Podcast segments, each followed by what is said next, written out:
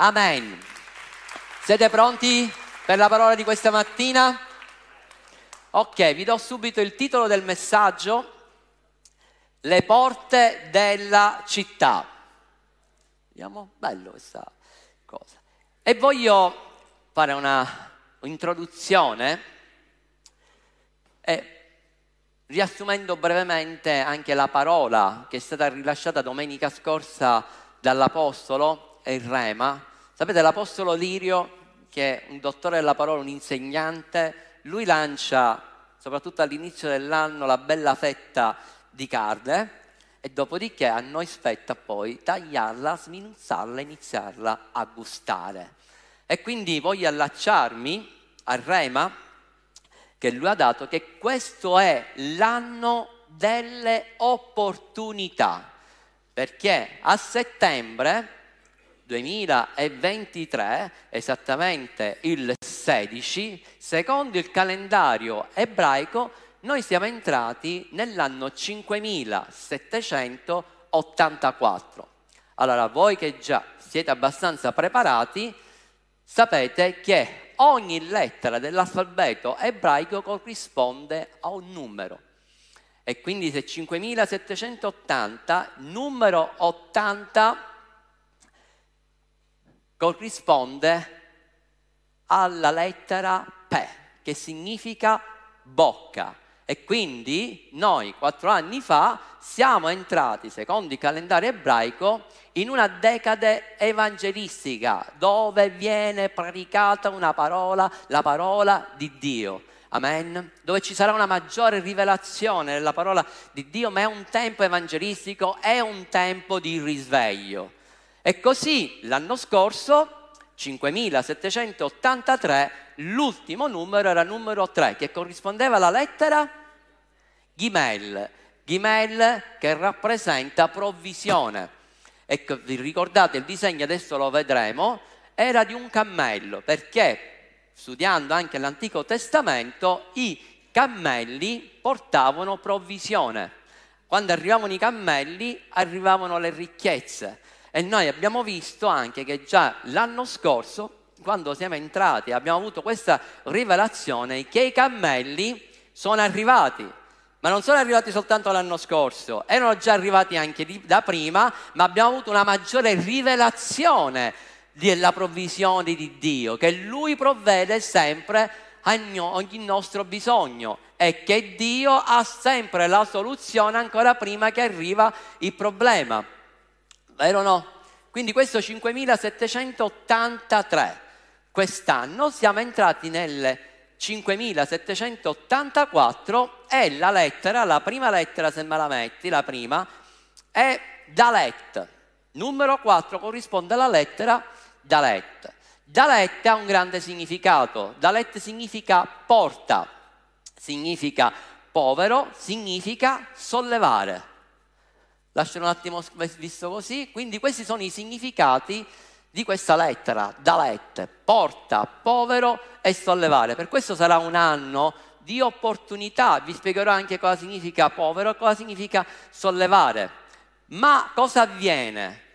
Che abbiamo, se mi porti la, l'altra diapositiva, quella dove vediamo tutti e tre, sia la Dalet sia la Ghimel, c'è un passaggio. Allora, se vedete, questa è la Dalet, che corrisponde al numero 4 ed è una porta, rappresenta una porta, una porta aperta. E questa porta dà le spalle alla ghimelle, che è la provvisione. E come vedete da questa figura, ha un piede, è un piede rivolto in avanti e un piede rivolto verso la daletta. E cosa rappresenta la daletta? Abbiamo, abbiamo visto che rappresenta uno dei significati che oltre ad essere porta, essere opportunità, anche parla di povero. Quindi la ghimelle, che è la provvisione, cammina in avanti, corre in avanti verso la porta che è la dalette per provvedere alla dalette che parla di povertà. Ma di quale povertà parliamo? La povertà economica? Non solo la povertà economica, ma stiamo parlando della povertà spirituale. Quindi la, la Gimel che ha già la rivelazione e l'abbondanza spirituale e anche economica provvederà al bisognoso. Amen. Quanti ci sono qui presenti che si rappresentano con la lettera Gimel?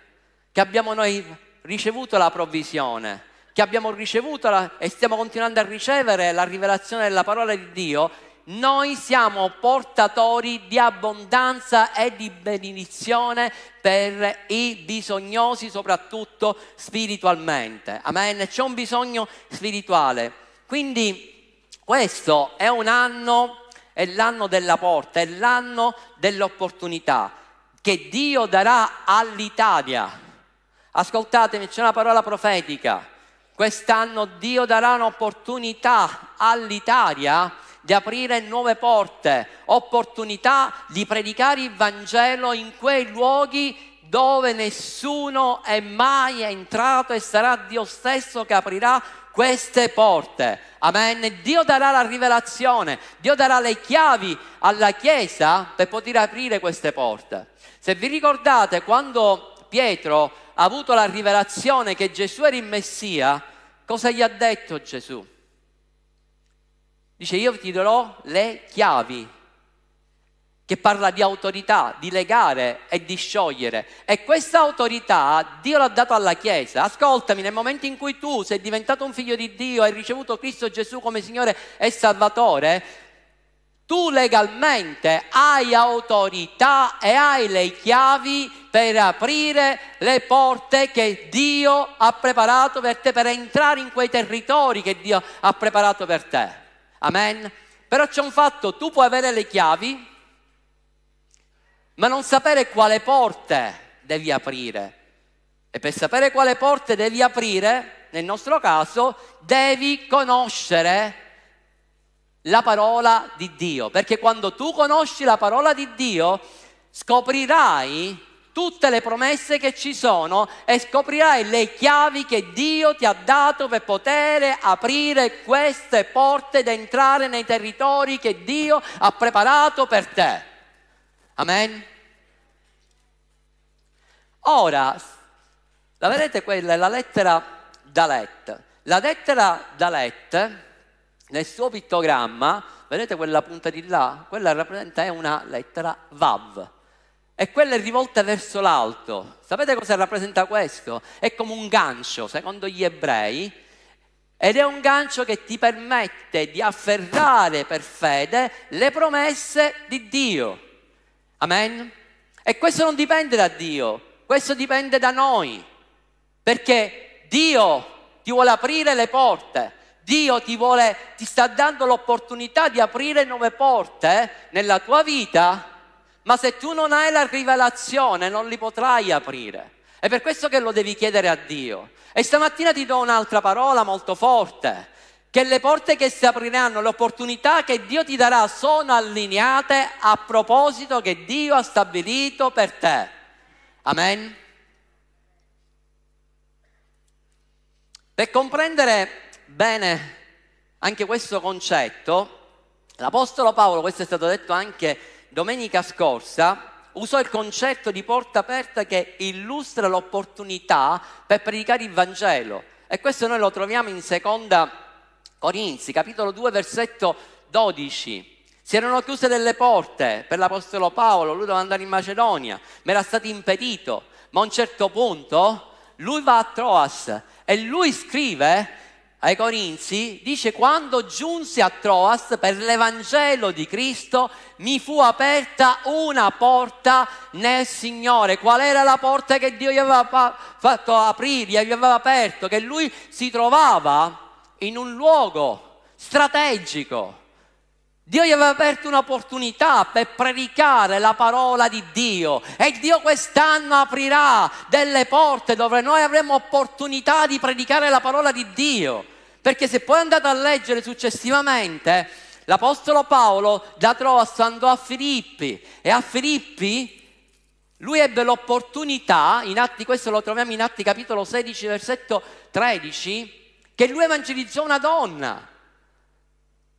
ebbe un'altra opportunità, dice giorno di sabato andammo fuori città, lungo il fiume, dove era il luogo ordinario della preghiera e postici a sedere parlavamo alle donne che erano là radunati. Versetto 14. E una donna di nome Lidia, commerciante di porpora della città di Tiatira, che adorava Dio, si trovava in quel luogo, in quel giorno, stava ad ascoltare il Signore, aprì il suo cuore per dare ascolto alle cose dette dall'Apostolo Paolo.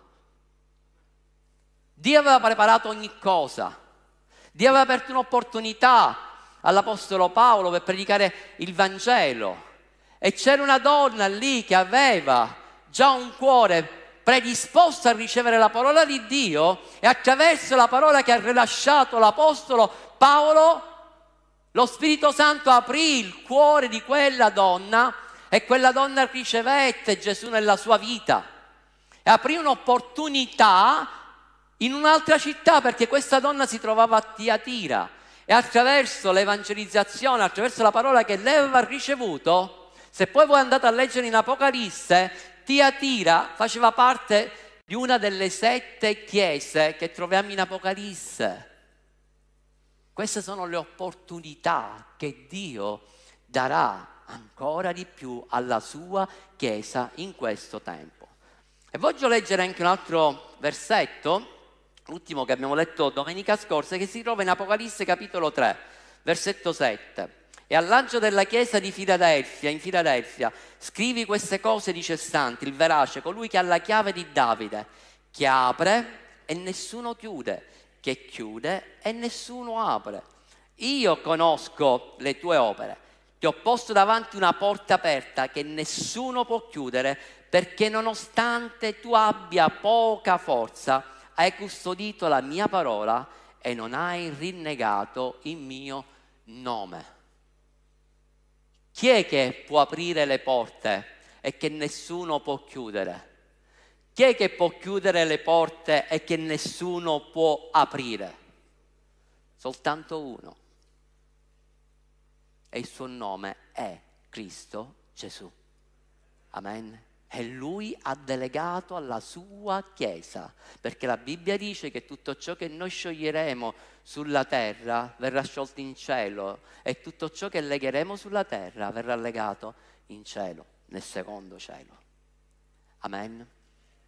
Quindi è importante questo perché lui sta dicendo io conosco le tue opere, ti ho posto davanti una porta aperta, perché Dio vedeva, Gesù ha visto il suo cuore, perché nonostante tu abbia una poca forza fisica, tu hai custodito la mia parola e non hai rinnegato il mio nome per questo io ho posto davanti a te una porta aperta. E Dio questa mattina ti sta dicendo, io ho posto davanti a te una porta aperta e tu la devi riconoscere e tu devi entrare.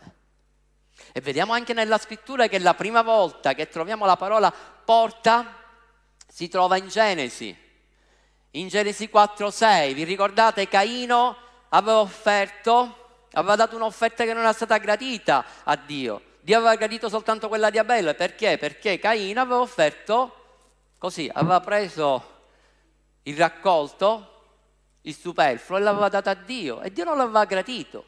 Ma a un certo punto Dio lo chiama perché Caino era arrabbiato Caino era ripieno di amarezza, di risentimento, di rancore, sia verso Dio e sia verso suo fratello.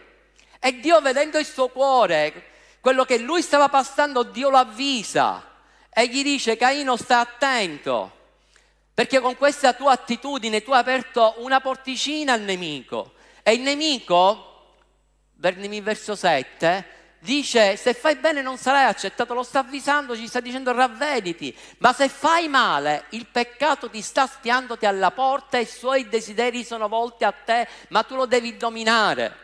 C'era una porta aperta. Cos'è che doveva fare Caino? Perché Dio l'ha avvisato. Caino la cosa che doveva fare era quella di pentirsi davanti a Dio e dire Signore ti chiedo perdono se non ti ho onorato, mi voglio ravvedere. E voglio chiudere questa porta, perché sappi una cosa, che quest'anno Dio vuole aprire delle porte nuove nella tua vita e ti vuole dare delle opportunità, ma se vuoi permettere a Dio di aprire nuove porte, opportunità, prima devi chiudere porte al nemico. E le porte al nemico possono essere cattive attitudini, possono essere il peccato, possono essere i risentimenti, possono essere i rancori. Dio già aveva preparato delle porte nuove, aperte, opportunità nuove per Caino, ma Caino non ha chiuso quella porta al nemico, anzi l'ha spalancata e sappiamo poi tutte le conseguenze. E quindi questa mattina è una parola per te. Se vuoi che Dio apra porte nuove, opportunità, prima devi chiudere quelle porte dove il nemico è lì che sta spiando e possono essere risentimento, rancore, attitudini sbagliate nella tua vita. Chiudi questa mattina queste porte e vedrai che Dio spalancherà delle porte alla benedizione e tu entrerai e prenderai tutte le promesse che Lui ha preparato per te. Alleluia! La seconda volta che troviamo porta è quando Noè costruì l'arca. Vi ricordate in Genesi capitolo 6 Dio gli dà tutta la descrizione a un certo punto di come doveva essere costruita l'arca e dice nella parte del fianco devi mettere una porta. E la porta sappiamo che rappresenta Gesù. E quando Noè, prima che inizia, aveva finito di costruire l'arca, prima che iniziasse a piovere, Dio lo fece entrare nell'arca. E c'è questa parte che dice, Genesi capitolo 7 versetto 1, allora l'Eterno disse a Noè, entra nell'arca tu con tutta la tua famiglia. Questa parola entra dall'ebraico è bu. Ripeti insieme a me, bu. Che significa? Non è che significa che Gesù o Dio gli dice entra, no. La parola originale significa vieni ed è anche porta. Quindi rappresenta che Gesù era là davanti, gli ha detto vieni, e che Gesù è la porta, perché Gesù, la, la, l'arca rappresenta Gesù, rappresenta la salvezza. E in Giovanni capitolo 10, versetto 9, Gesù ha detto, dice, io sono la porta, se uno entra per mezzo di me sarà salvato, entrerà, uscirà e troverà pascolo. L'arca rappresenta la salvezza, ma per entrare nell'arca devi passare attraverso la porta e la porta è Cristo Gesù. L'unica porta che ti dà l'accesso ad andare al Padre ha un nome ed è il nome al di sopra di ogni altro nome. E il suo nome è Cristo Gesù e che Lui è morto sulla croce per ciascuno di noi, ha pagato il prezzo dei nostri peccati affinché chiunque lo riceva come Signore e Salvatore ha l'opportunità di entrare in quella, attraversare quella porta e poter ricevere la salvezza, poter diventare figlio, figlia di Dio e non soltanto questo, ma avere restituita l'autorità che il nemico aveva derubato, che è l'identità come figlio e come figlia. Amen. Ora, nella Bibbia troviamo descritte quattro porte principali. Penso che molti di voi domenica scorsa avete preso questi appunti. La prima porta qual era? La porta della città. La seconda porta era quella, la porta del santuario. E questo lo predicherà il pastore Mirko, lui ancora non lo sa. Dove è il pastore Mirko? C'è il pastore Mirko? Già se n'è andato? Questo preparati perché questo lo devi pre- a predicare tu perché parla anche di adorazione e di lode. Poi c'è quello della famiglia, la porta della famiglia e quattro c'è la porta del tesoro del Tempio. Ma noi stamattina parleremo delle porte della città. E prendo subito Proverbi capitolo 8, versetto 3 che dice grida presso le porte all'ingresso della città sulle soglie del, delle porte. E questa parola grida dall'ebraico è ranan, che significa gridare ad alta voce, significa gioire, significa trionfare, significa superare.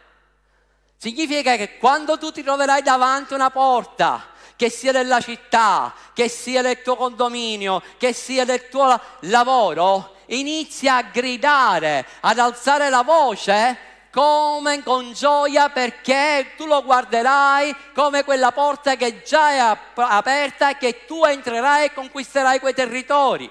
E per fargli comprendere meglio questo concetto, non posso fare a meno di prendere un episodio che tutti conoscete molto bene, che si trova in, Ge- in Giosuè, capitolo 6, versetto 1, quando il popolo di Israele doveva entrare nella terra promessa, c'era davanti una porta che doveva essere, super- che doveva essere superata. Qual era quella porta? Gerico. E sapete, ci sono porte che umanamente, per non dire impossibili, da superare. Perché il nemico ha costruito delle fortezze spirituali dove ti dice tu non entrerai in questo luogo.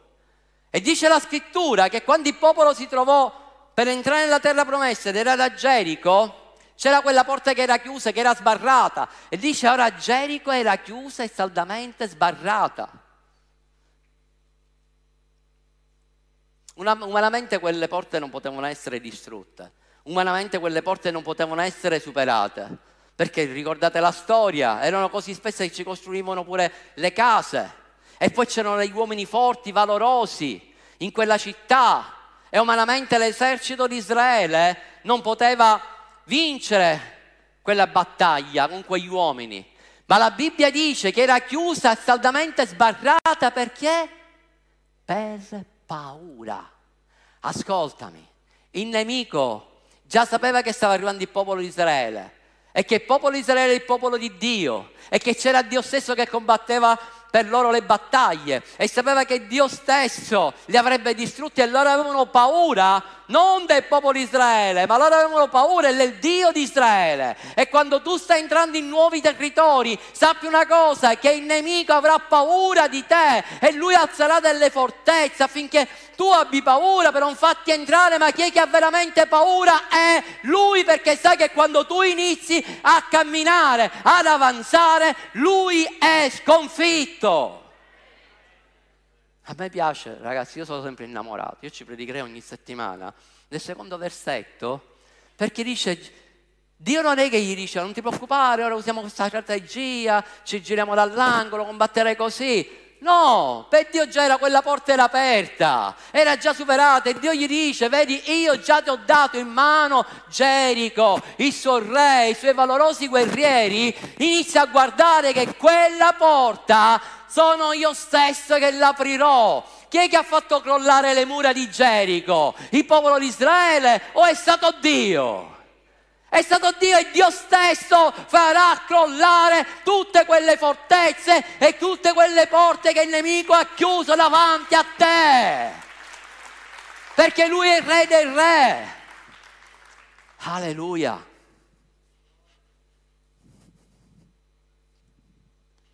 Sela, un momento di riflessione.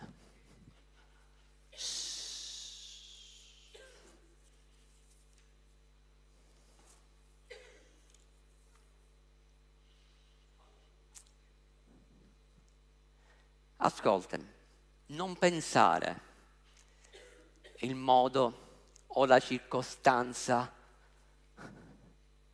come Dio aprirà le porte.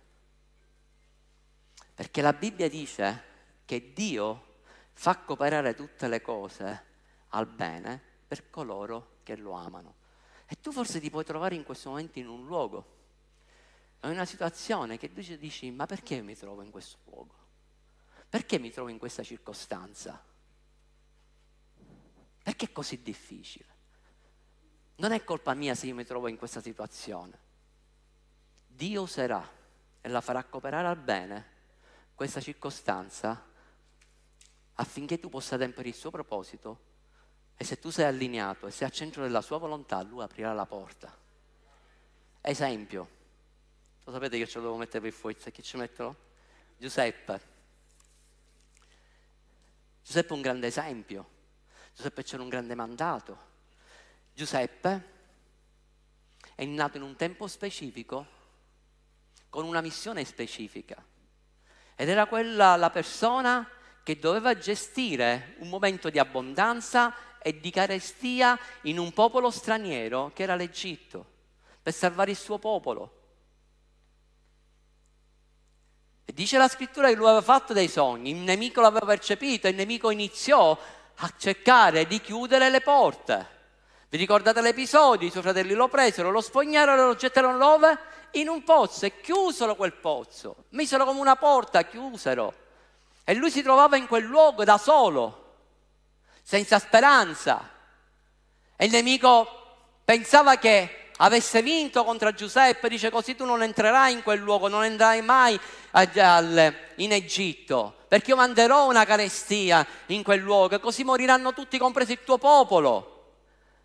Ma Dio sappiamo che ha sempre la soluzione ancora prima che nasca il problema. E dice la scrittura che mentre lui era in quel pozzo con la porta, vediamola così, con la porta chiusa, Genesi 37, 25 dice che i suoi fratelli si possono assedere su quella porta, in modo tale che lui non poteva più uscire, ma a un certo punto, alzando gli occhi, videro una carovana di ismaeliti che veniva da Galade con i loro cammelli carichi di spezie, di balsamo, di mirra in viaggio per portarli in Egitto.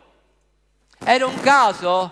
No, c'era un appuntamento che Dio aveva stabilito proprio in quel momento, perché Dio sapeva che Giuseppe si sarebbe trovato in quella situazione. E se vi ricordate quella chicca di quella rivelazione che ho avuto, Giuseppe faceva parte della discendenza di Sacco il figlio della promessa. Gli israeliti che stavano passando da quel luogo con la carovana di cammelli, i cammelli sappiamo che rappresentano la provvisione, di quale discendenza facevano parte? Di Ismaele, il figlio di Agar, della serva, un errore che avevano commesso Abramo e Sara. Ma la Bibbia dice che Dio fa cooperare tutte le cose al bene. E dov'è che erano cresciuti? gli ismaeliti. Gli ismaeliti erano cresciuti nel deserto, loro conoscevano molto bene quella strada e guarda caso, Dio ha usato un errore che avevano commesso Abramo e Sara per far sì che gli ismaeliti passassero proprio da quel luogo a salvare, chiamiamo così, la discendenza di Isacco.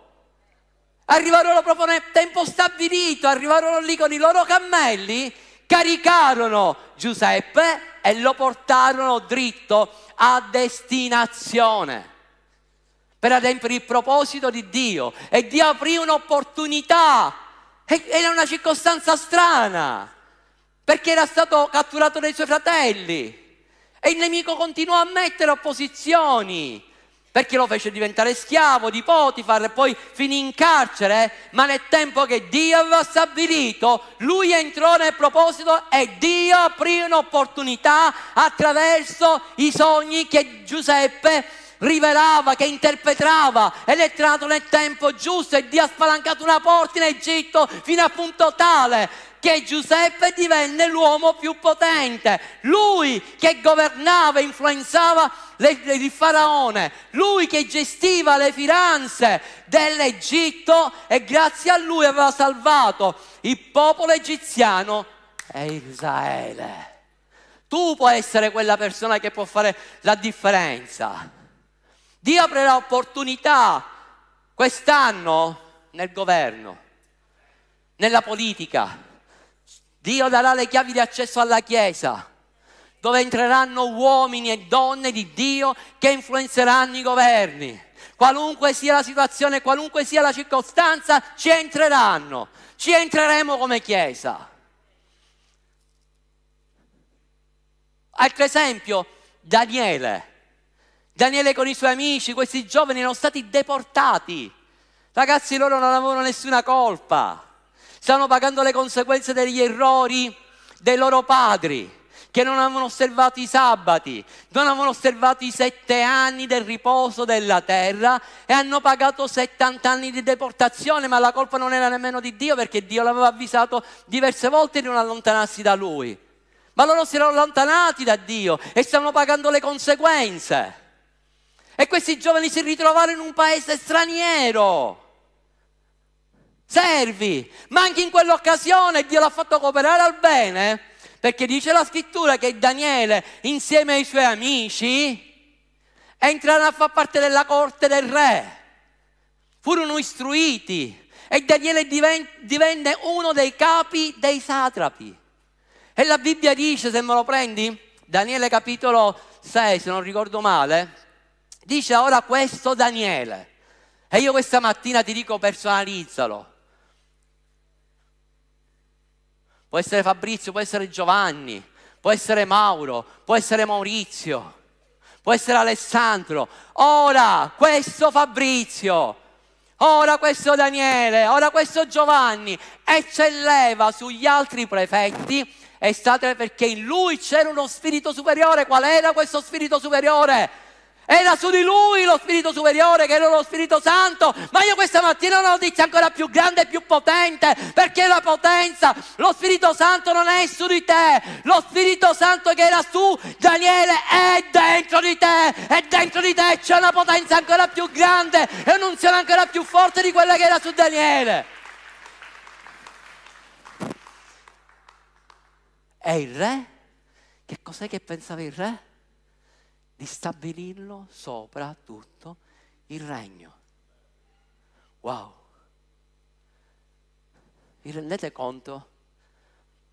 Sapete che Daniele, lo sapete tutta la storia, no? Il nemico anche con Daniele e i suoi amici ha messo opposizione. I suoi amici finirono nella fornace ardente, ma Dio l'ha liberato. Daniele finì nella fossa dei leoni, ma Dio ha chiuso la bocca dei leoni. Vero o no? Perché Dio colui che chiude le porte, chiude le bocche dei nemici, è lui stesso che le aprirà affinché si divorino tra di loro. Amen. Sapete che Daniele ha influenzato il governo?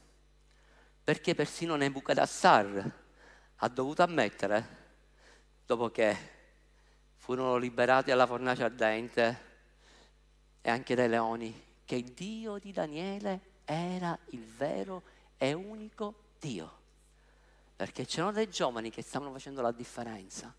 Sapete che Daniele ha influenzato tutta quella generazione? Perché Daniele ha profetizzato e con la sua testimonianza era diventato un punto di riferimento. Sapete che Daniele poi ha scritto, vi do una rivelazione, ha scritto il libro di Daniele, ha scritto, e sapete perché vi dico che lui ha influenzato tutte le varie generazioni del Medio Oriente, nel luogo dove lui si trovava?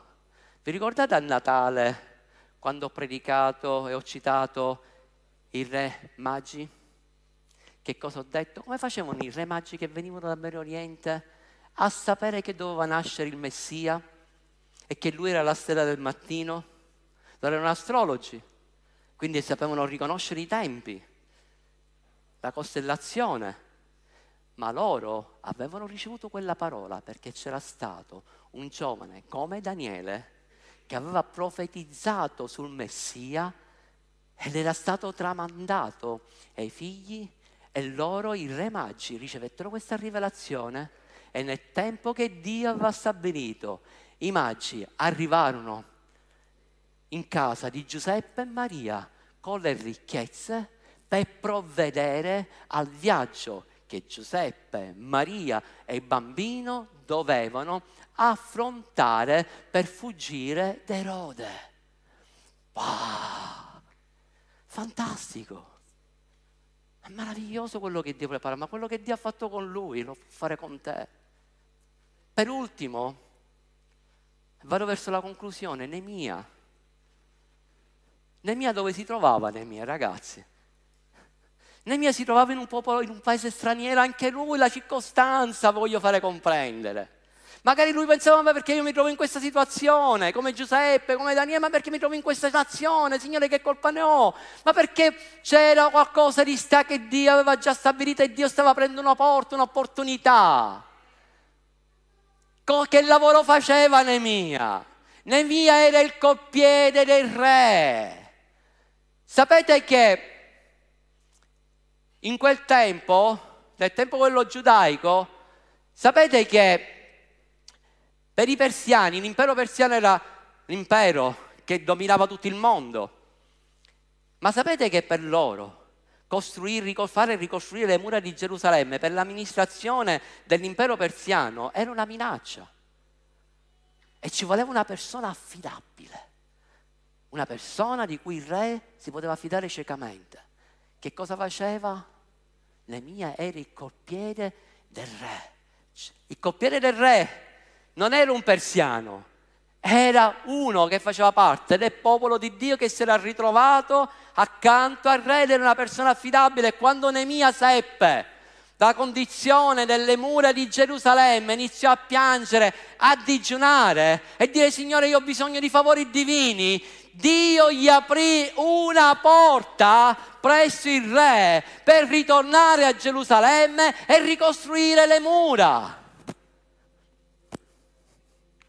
Prendimi per favore Nemia, il primo verso che ti ho dato. Il re gli diede delle lettere, una lettera per Asaf, sorvegliante della foresta del re, affinché mi dia il legname per costruire le porte della cittadella annessa al tempio per le mura della città. Il re diede delle lettere.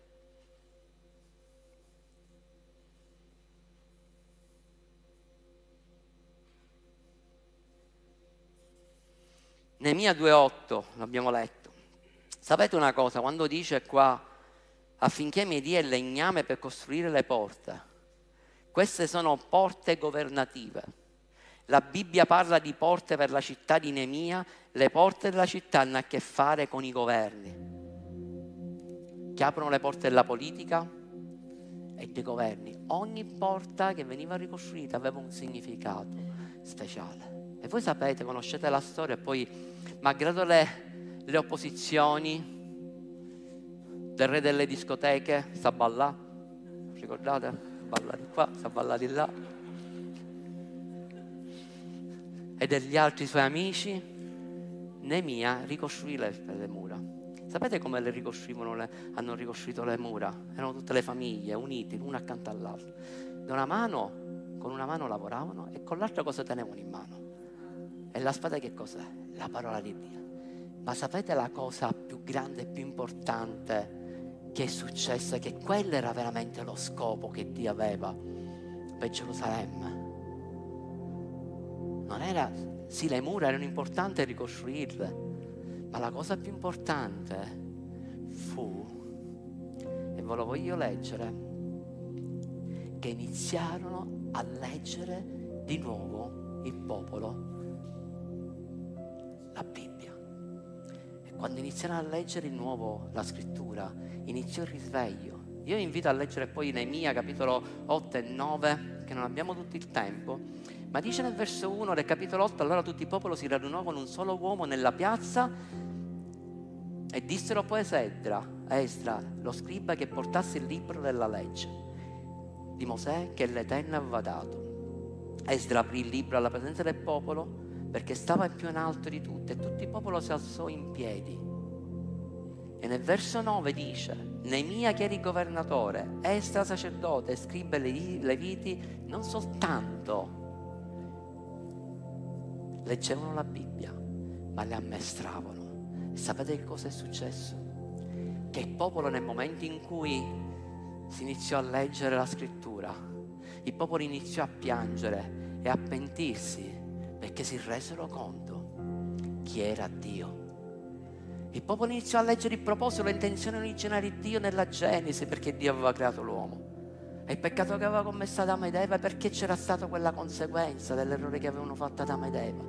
Ma si resero conto dell'amore di Dio, della compassione di Dio, del piano di redenzione di Dio. Iniziarono a leggere che il popolo finì schiavo d'Egitto e che Dio li liberò sconfisse tutti i nemici, gli egiziani, e malgrado loro si lamentassero, Dio aprì il Mar Rosso e malgrado loro continuassero a, ribella- a ribellarsi, Dio fece scaturire l'acqua da una roccia e malgrado che loro si ribellassero sempre, malgrado che loro parlavano male delle autorità, Dio mostrava loro compassione perché gli dava ogni giorno il pane quotidiano e non l'aveva abbandonato mai perché Dio le amava malgrado i loro errori.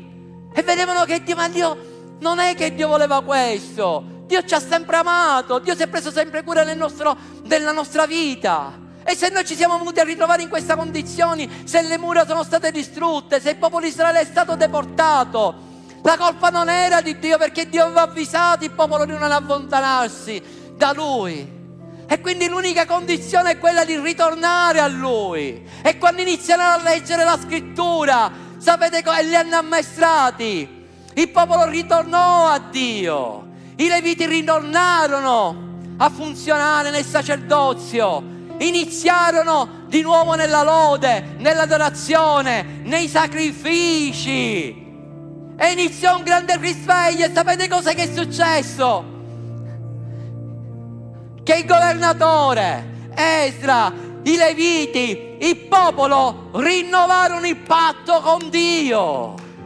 Wow! È quello che Dio vuole fare nella nostra nazione.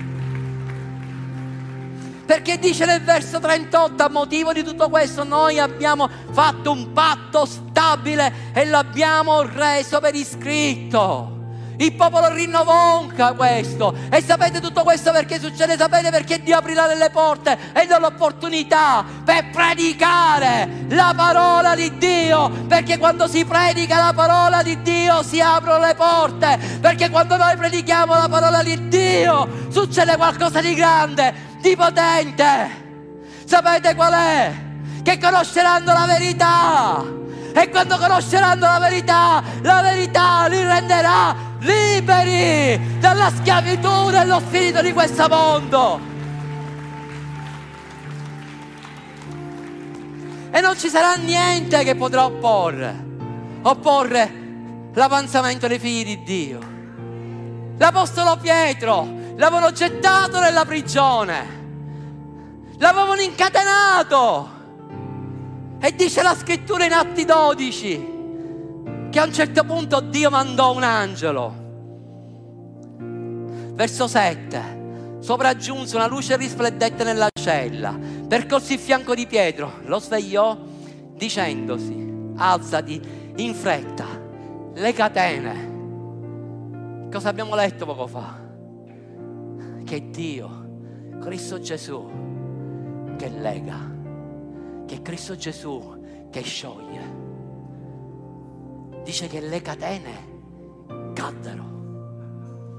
Wow! E immaginati un attimo questa scena con l'angelo che lo sveglia e gli dice scingiti, allacciati i sandali perché il tempo di predicare la parola di Dio non è terminato e lui lo seguiva senza rendersi conto di ciò che gli stava accadendo per mezzo dell'angelo. E a un certo punto nel verso 10 dice, ora, come oltrepassare il primo, il secondo, il terzo e il quarto posto di guardia, giunsero alla porta di ferro. Ed era la porta di ferro della città. E che il nemico aveva messo quella porta di ferro? Dice nessuno uscirà da questo luogo.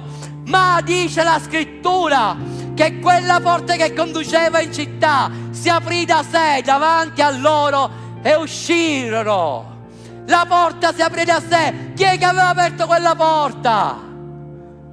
L'angelo ascoltami quando tu sei al centro della volontà di Dio il nemico ti potrà mettere tutte le opposizioni che vuole, ma sarà Dio stesso a mandare i suoi santi angeli a liberarti e ad aprire quelle porte che il nemico ha sbarrato davanti a te. Concludo.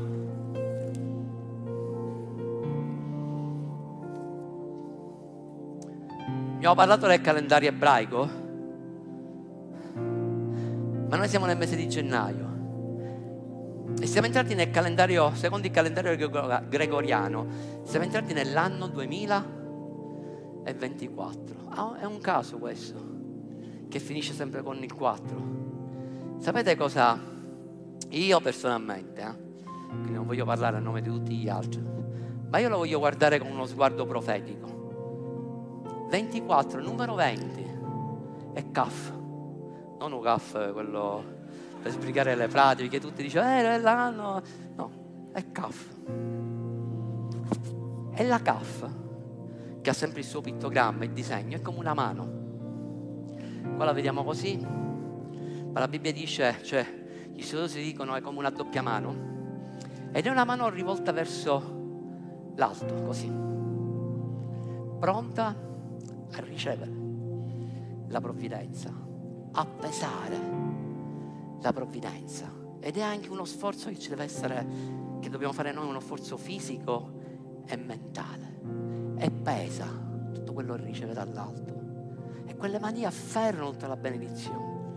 Ma sapete anche un doppio significato. Perché queste mani, secondo lo studio di questi dei rabbini, diceva a un certo punto viene rivolta anche verso il basso. Che significa questo? Che tu raccogli e quando hai sufficiente per te, tutto quello che sovrabbonda, tu che sei, fai parte della ghimel, dell'abbondanza, lo riversi di benedizione verso gli altri. Wow.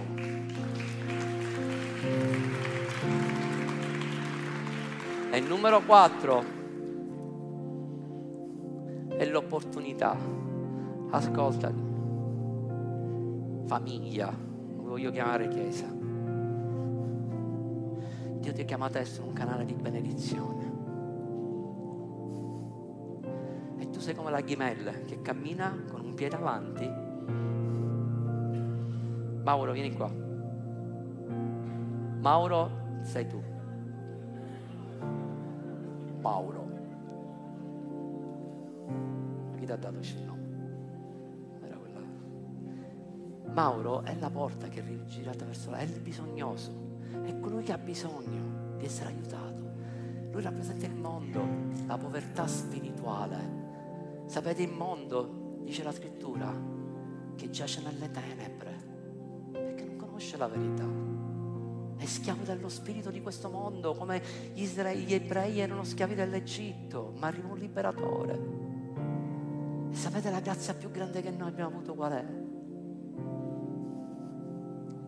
Che è arrivato un liberatore anche per noi, Cristo Gesù. Noi eravamo schiavi come il popolo di Israele, l'Egitto, ma eravamo schiavi di questo. E non c'era nessuna opportunità, nessuna possibilità di essere salvati.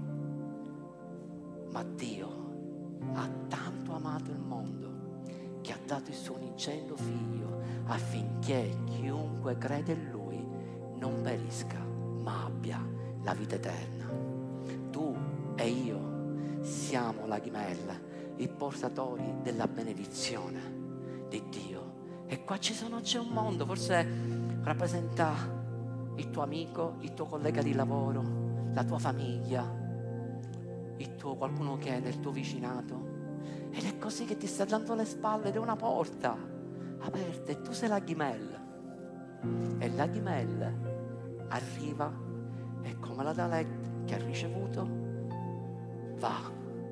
Io ti benedico, io ti faccio conoscere che c'è un Gesù che libera, che c'è un Gesù che guarisce, che c'è un Gesù che salva, che c'è un Gesù che ti ama, che provvederà a tutti i tuoi bisogni e sarò io stessa a essere un canale di benedizione per la tua vita. Questo è quello che Dio ha preparato. Ascoltami, noi come chiesa locale io e mia moglie abbiamo ricevuto una parola quest'anno. Al Winter Camp abbiamo, il tema era la potenza della parola. È quello che noi abbiamo ricevuto per quest'anno questa porta aperta, che Dio darà una rivelazione più grande della sua parola, perché il nostro compito come Chiesa non è predicare la nostra dottrina, ma è predicare la parola di Dio e Dio darà una maggiore rivelazione della sua parola. E quando avremo la maggiore rivelazione della sua parola, saremo canali di benedizione. Avremo una rivelazione maggiore, io credo che questo è l'anno dove Dio ci darà la maggiore rivelazione di miracoli, di guarigione, perché se ancora non stiamo vedendo i grandi miracoli di resurrezione, di gente che dice che inizia, noi l'abbiamo visto, abbiamo iniziato a gustare miracoli, persone guarite da tumori e altre malattie, ma io credo che c'è molto, ma molto, ma molto di più perché Gesù quando ha dato il mandato ha detto voi farete le stesse cose che ho fatto io. Anzi, siccome voi sarete molto di più, voi farete cose ancora più grandi di quelle che io ho fatto. E Dio ci darà una rivelazione maggiore di ciò che Lui vuole fare attraverso di noi. E tutto questo è perché Lui ti darà la rivelazione non di una parola, non di una verità, ma della parola e dell'unica verità che ti libera. E la verità ha un nome, e la verità ti è fatta carne, e la verità è Cristo Gesù.